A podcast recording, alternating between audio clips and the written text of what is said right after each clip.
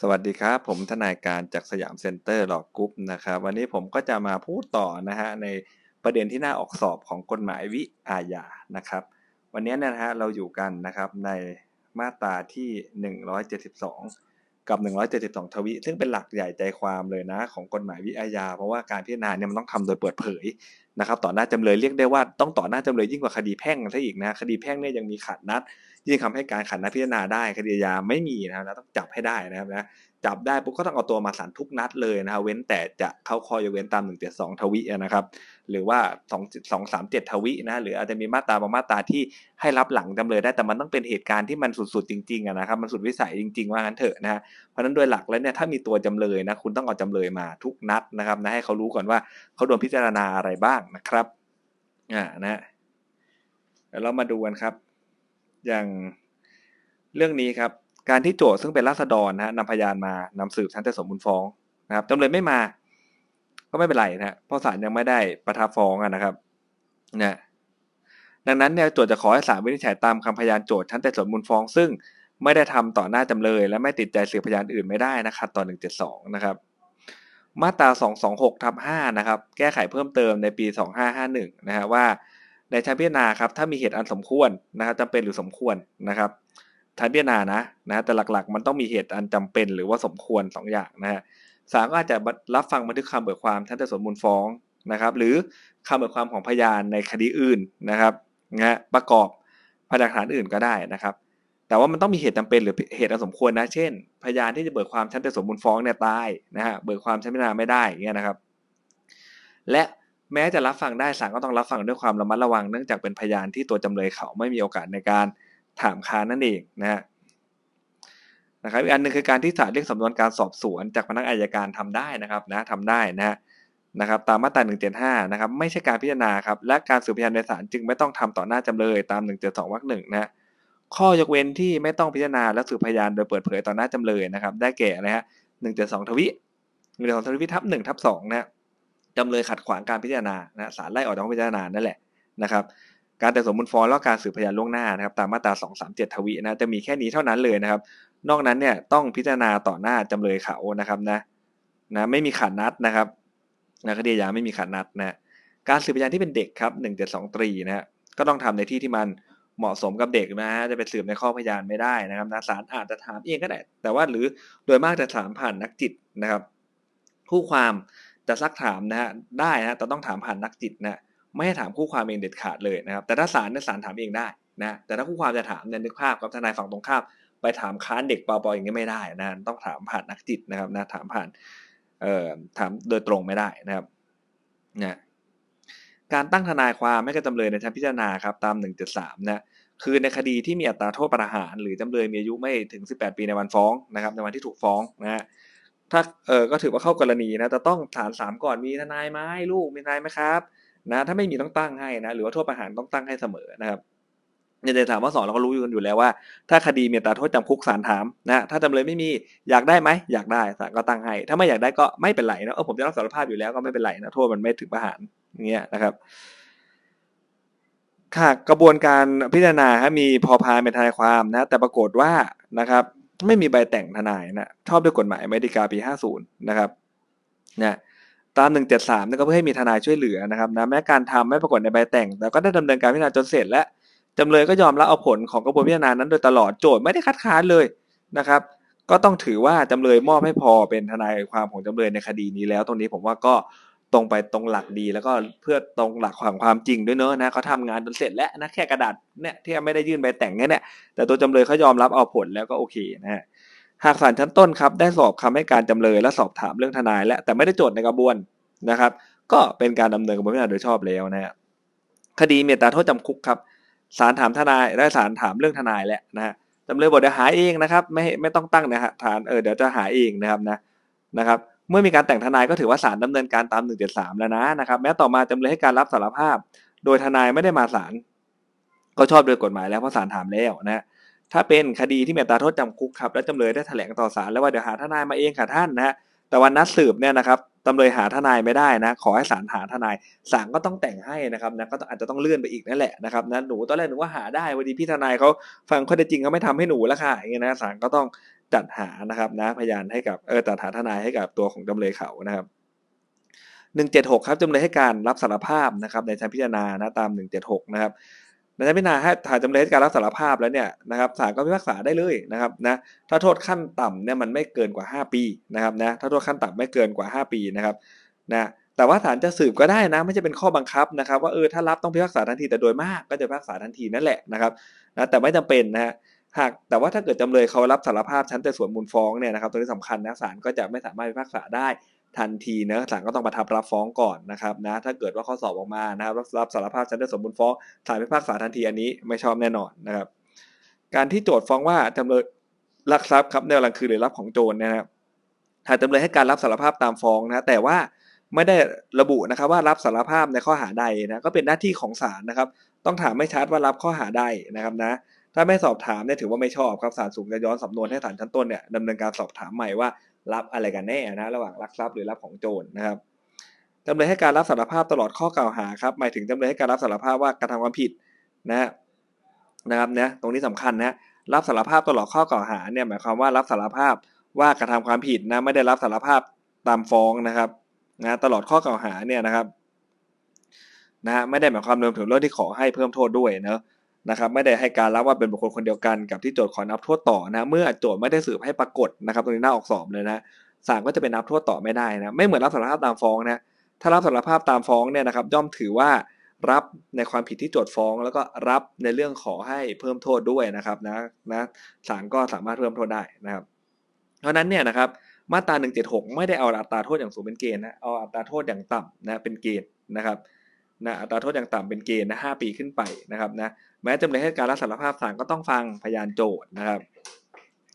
ข้อสังเกตเพิ่มเติมครับการพิจารณาว่าโจทย์ต้องสืบพยานประกอบคำรับสารภาพหรือไม่เนี่ยพิจารณาจากอัตราโทษที่โจทย์ฟ้องนะครับ ไม่ใช่จากโทษที่ศาลลงนะแสดงว่าศาลจะต้องรู้ตั้งแต่แรกแล้วแต่ฟ้องมาแล้วแหละว่าคดีเนี่ยถ้าจำเลยรับเนี่ยพิพากษาได้เลยหรือเปล่า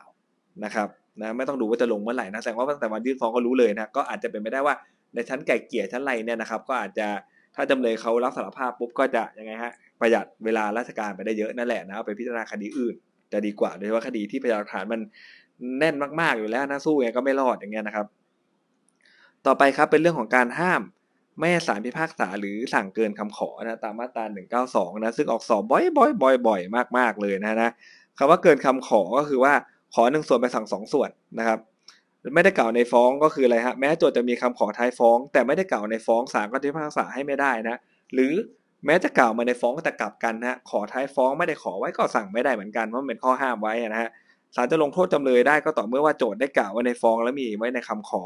ท้ายฟ้องด้วยนะ เช่นโจทย์บอกว่าจำเลยลักทรัพย์เวลากลางคืน ตามสามสามห้านะ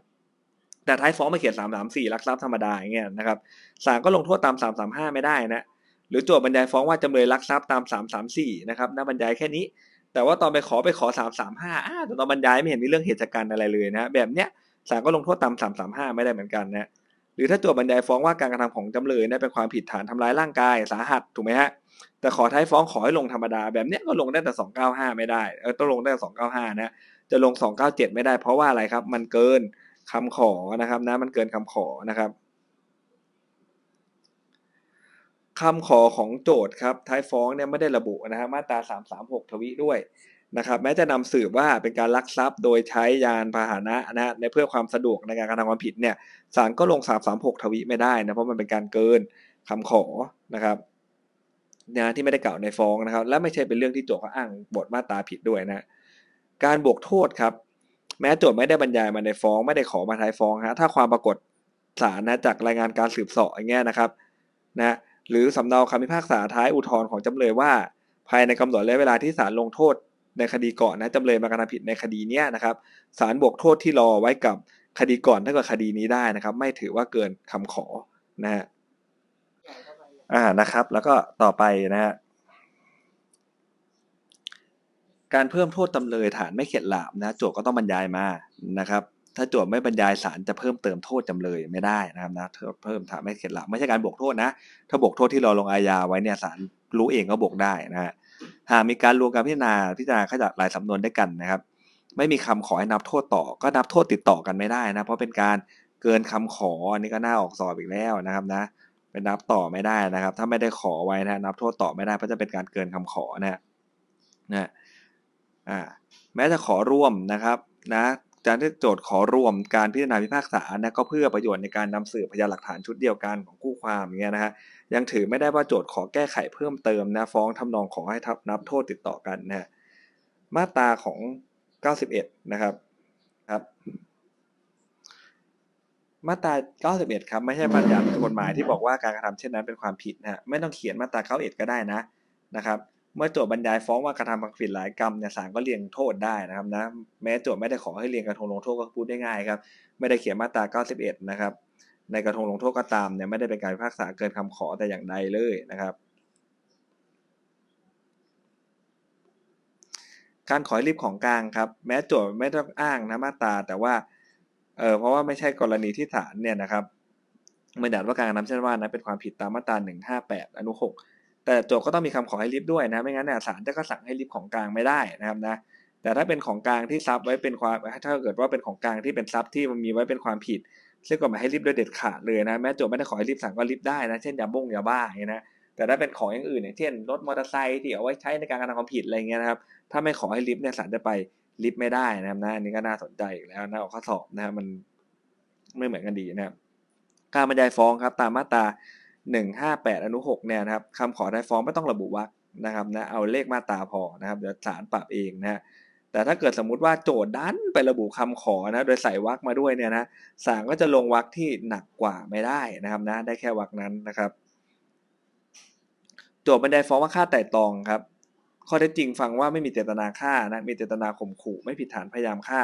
แต่เป็นกรณีทำให้ผู้อื่นตกกระจายกลัวเท่านั้นนะตาม 392เนี่ย ข้อหานี้โจทย์ไม่ได้บรรยายมาในฟ้องนะครับไม่ได้ระบุในเลขท้ายฟ้องด้วยนะถือว่าโจทย์ไม่ประสงค์ให้ลงโทษนะศาลจึงไม่อาจลงโทษจำเลยในข้อหานี้ได้นะครับ โจทย์บรรยายฟ้องว่านะครับจำเลยใช้กำลังทำร้ายโจทย์ร่วม โดยใช้ชกต่อยเตะนะทางพิจารณาได้ความว่าอะไรครับ ขับรถพุ่งชนนะครับ แบบเนี้ยเป็นข้อเท็จจริงที่ไม่ได้กล่าวในฟ้องศาลไม่อาจนำข้อเท็จจริงดังกล่าวมาวินิจฉัยรับฟังลงโทษได้นะครับ เพราะว่าอะไรครับเตะต่อยนี่ แต่ทางพิจารณาบอกว่าขับรถพุ่งชนอ้ามันคนละเรื่องกันเลยอย่างเงี้ยถูกไหมมันไม่ใช่แบบรวมการกระทำอะไรกันเหมือน ข้อหาพยายามฆ่าและกลายเป็นโอ้มันเออสรุปแล้วเป็นรวมทำร้ายสองเก้าห้ามันไม่อย่างนั้นนะหรือว่าครับโจทย์ขอให้ลงโทษจำเลยฐานวิ่งราวทรัพย์ครับตามมาตราสามสามหกวรรคแรกนะ ทางพิจารณาได้ความว่าลักทรัพย์เวลากลางคืนนะครับลักทรัพย์เวลากลางคืนนะนะไม่ได้ใช้กิริยาฉกฉวยเอาซึ่งหน้านะศาลก็ย่อมลงโทษความผิดฐานลักทรัพย์ได้นะครับแต่จะลงโทษสามสามห้า อนุหนึ่งรักทรัพย์เวลาคืนไม่ได้ เพราะไม่ได้อะก็เออกล่าวมาในฟ้องนะตามสามสามห้าอนุหนึ่งนะและสามสามห้าอนุหนึ่งก็โทษหนักกว่าสามสามหกอีกนะครับถ้าข้อเท็จจริงนะที่บรรยายจะปรากฏในทางพิจารณาแตกต่างจากข้อเท็จจริงที่กล่าวในฟ้องในความเรื่องเป็นเจ้าของทรัพย์เที่บรรยายว่ารักทรัพย์ในหนึ่งทางพิจารณาบอกว่าเป็นทรัพย์ของบริษัทเคแบบนี้นะครับ แบบเนี้ยเป็นข้อแตกต่างที่ไม่ใช่สาระสำคัญครับจำเลยไม่ได้หลงต่อสู้ด้วยนะศาลก็ย่อมลงโทษได้นะ ตามข้อข้อเท็จจริงที่ได้ความ นะครับฟ้องว่าจำเลยกระทำโดยประมาทอย่างหนึ่งฮะทางพิจารณาได้ความว่าประมาทอีกอย่างนะถือว่าแตกต่างในข้อสำคัญนะแต่ถ้าโจทย์บรรยายฟ้องว่านะครับเออถ้าเกิดแบบนี้ต้องยกฟ้องนะถือว่าแตกต่างในข้อสำคัญนะประมาทอย่างหนึ่ง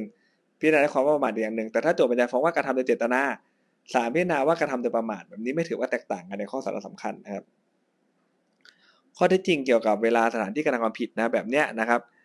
นะ สานที่นั้ความแตกต่างกันก็ไม่ถือว่าแตกต่างในข้อสาระสำคัญครับ เว้นแต่ว่าจำเลยเขาจะหลงต่อสู้ตรงนี้ก็ต้องดูดีๆฮะถ้าออกข้อสอบว่าจำเลยเขาหลงต่อสู้เรื่องนี้ไหมนะถ้าจำเลยเขาไม่ได้นำสืบต่อสู้เรื่องฐานที่อยู่นี่นะไม่เกี่ยวกับวันเวลาที่โจทย์ฟ้องนะแสดงว่าจำเลยไม่ได้หลงต่อสู้ครับศาลย่อมรับฟังลงโทษจำเลยได้นะตาม 192วรรค2วรรค3นะครับแล้วเราความผิดที่เกี่ยวกับชีวิตและร่างกายครับ ข้อแตกต่างระหว่างส่วนที่เกี่ยวกับตำแหน่งบาดแผลนะฮะจำนวนวัน ที่รักษาตัวเป็นข้อแตกต่างที่ไม่ใช่ข้อสาระสำคัญนะแต่ข้อแตกต่างเกี่ยวกับตัวบุคคลที่ถูกทำร้ายหรือถูกฆ่าตายเนี่ยนะเป็นสาระสำคัญครับถ้าโจทย์บรรยายฟ้องว่าฆ่าในหนึ่งตายศาลพิจารณาว่าจริง ๆ ก็เป็นในสองต้องยกฟ้องนะครับนะเพราะว่าอย่างเงี้ยแตกต่างกันในข้อสาระสำคัญซะแล้วนะครับ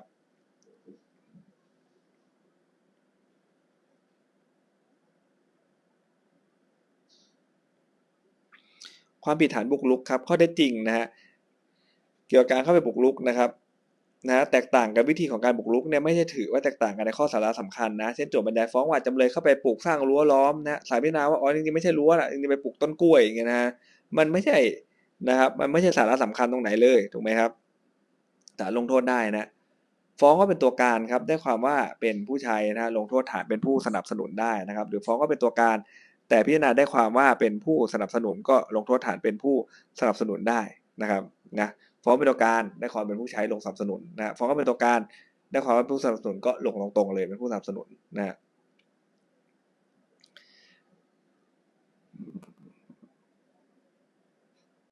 หรือว่านะครับถ้าเกิดว่าเป็นกรณีที่ฟ้องนะฮะแตกต่างกันในเรื่องของอะไรครับ1 9 2วรรคสามก็คือมี 8 ฐานอะลักกันรีดช่อโกงยักรับเสียนะครับจริงๆมันมีวิ่งราวทรัพย์ด้วยมีชิงทรัพย์ด้วยนะมันรวมกันหมดนะฮะ ไม่ถือว่าแตกต่างกันในข้อสาระสำคัญนะ ถ้าวิ่งกันอยู่ในเรื่องเกี่ยวกับทรัพย์อะไรพวกนี้นะครับนะฮะจะรวมถึงวิ่งราวทรัพย์ชิงทรัพย์แล้วก็ปล้นทรัพย์ด้วยนะครับนะวิ่งราวทรัพย์ชิงทรัพย์แล้วก็ปล้นทรัพย์ด้วย เนื่องจากว่าความผิด3ความผิดเนี้ยก็มีลักทรัพย์รวมอยู่ด้วยครับดังนั้นเนี่ยถ้าโจทย์พิจารณาว่าจำเลยกระทำความผิดฐานชิงทรัพย์นะฮะพิจารณาแล้วได้ความว่าช่อโกงนะก็ไม่ได้ถือว่าแตกต่างกันในข้อสาระสำคัญนะศาลพิพากษาลงโทษจำเลยได้นะอย่างไรก็ตามครับจะต้องดูให้ดีว่า นอกจากแตกต่างกันเรื่องฐานความผิดนี่ยที่เกี่ยววิ่งเกี่ยวกับทรัพย์กันเนี่ยนะยังมีเรื่องอื่นอีกหรือเปล่านะเช่นจทฟ้องว่าลักสร้อยทองของผู้อื่นนะโดยใช้กำลังประทุษร้ายครับศาลพิจารณาแล้วว่าเอ้ยจริงๆแล้วจำเลยเขาหลอกลวงผู้อื่นนี่นะและการออกแน่นอนครับ อันนี้มันเป็นชิงทรัพย์มาช่อโกง อันนี้ศาลลงได้ตามหนึ่งเก้าสองวรรคสามถูกไหมแต่ว่าการหลอกลวงนะไม่ได้เงินมาหกหมื่นบาท ไม่ได้ได้สร้อยทองไปเห็นไหมเห็นว่านอกจากจะแตกต่างเรื่องฐานความผิดแล้วเนี่ยแตกต่างกันเรื่องตัวทรัพย์อีกนะเป็นคนละชนิดคนละอย่างแบบนี้ศาลต้องยกฟ้องนะครับ หนึ่งเก้าสองวรรคท้ายครับตรวจฟ้องว่าจำเลยเนี่ยกระทำความผิดฐานพยายามฆ่านะฮะโดยไม่ได้บรรยายว่าสาหัสนะแต่ตามคำฟ้องก็กล่าวแล้วว่าผู้เสียหายเขามีบาดแผลใช่ไหมตามสำนวนชันสูตรเนี่ยนะครับก็ถือว่าเป็นส่วนหนึ่งของคำฟ้องนะครับระบุความเห็นว่ารักษาตัวประมาณ 45 วันหายเห็นไหมเกิน 20 แล้วนะครับและทางพิจารณาข้อเท็จจริงที่โจทย์นำสืบก็ได้ความว่าผู้เสียหายได้รับอันตรายสาหัสนะเมื่อข้อเท็จจริงตามฟ้องนั้นโจทย์ก็สืบสมนะฮะทั้งการกระทำผิดฐานพยายามฆ่าผู้อื่น รวมการกระทำผิดฐานทำร้ายร่างกายผู้อื่นเนี่ยเป็น ประมวลกฎหมายนะฮะอาญามาตรา 297 ด้วย แล้วมันก็เป็นความผิดได้ในตัวเองถูกไหมพยายามฆ่าเนี่ยมันก็ต้องรวมทำร้ายสาหัสแหละ มันก็ต้องสาหัสจนจนหนักจนตายไปเลยอย่างเงี้ยนะฮะศาลย่อมมีอำนาจในการลงโทษจำเลยนะในความผิดฐานทำร้ายร่างกายผู้อื่นได้รับอันตรายสาหัสได้นะครับ ตามมาตรา 192 วรรคท้ายนั่นเองนะครับนะอ่าสำหรับวันนี้นะก็จะมีนะครับรายละเอียดที่น่าสนใจอยู่ประมาณนี้นะครับเดี๋ยววันพรุ่งนี้ผมจะมาต่อนะครับใน part ของอุทธรณ์ฎีกานะครับ ซึ่งแน่นอนว่าออกสอบอย่างน้อยหนึ่งข้อนะครับนะสำหรับวันนี้สวัสดีครับ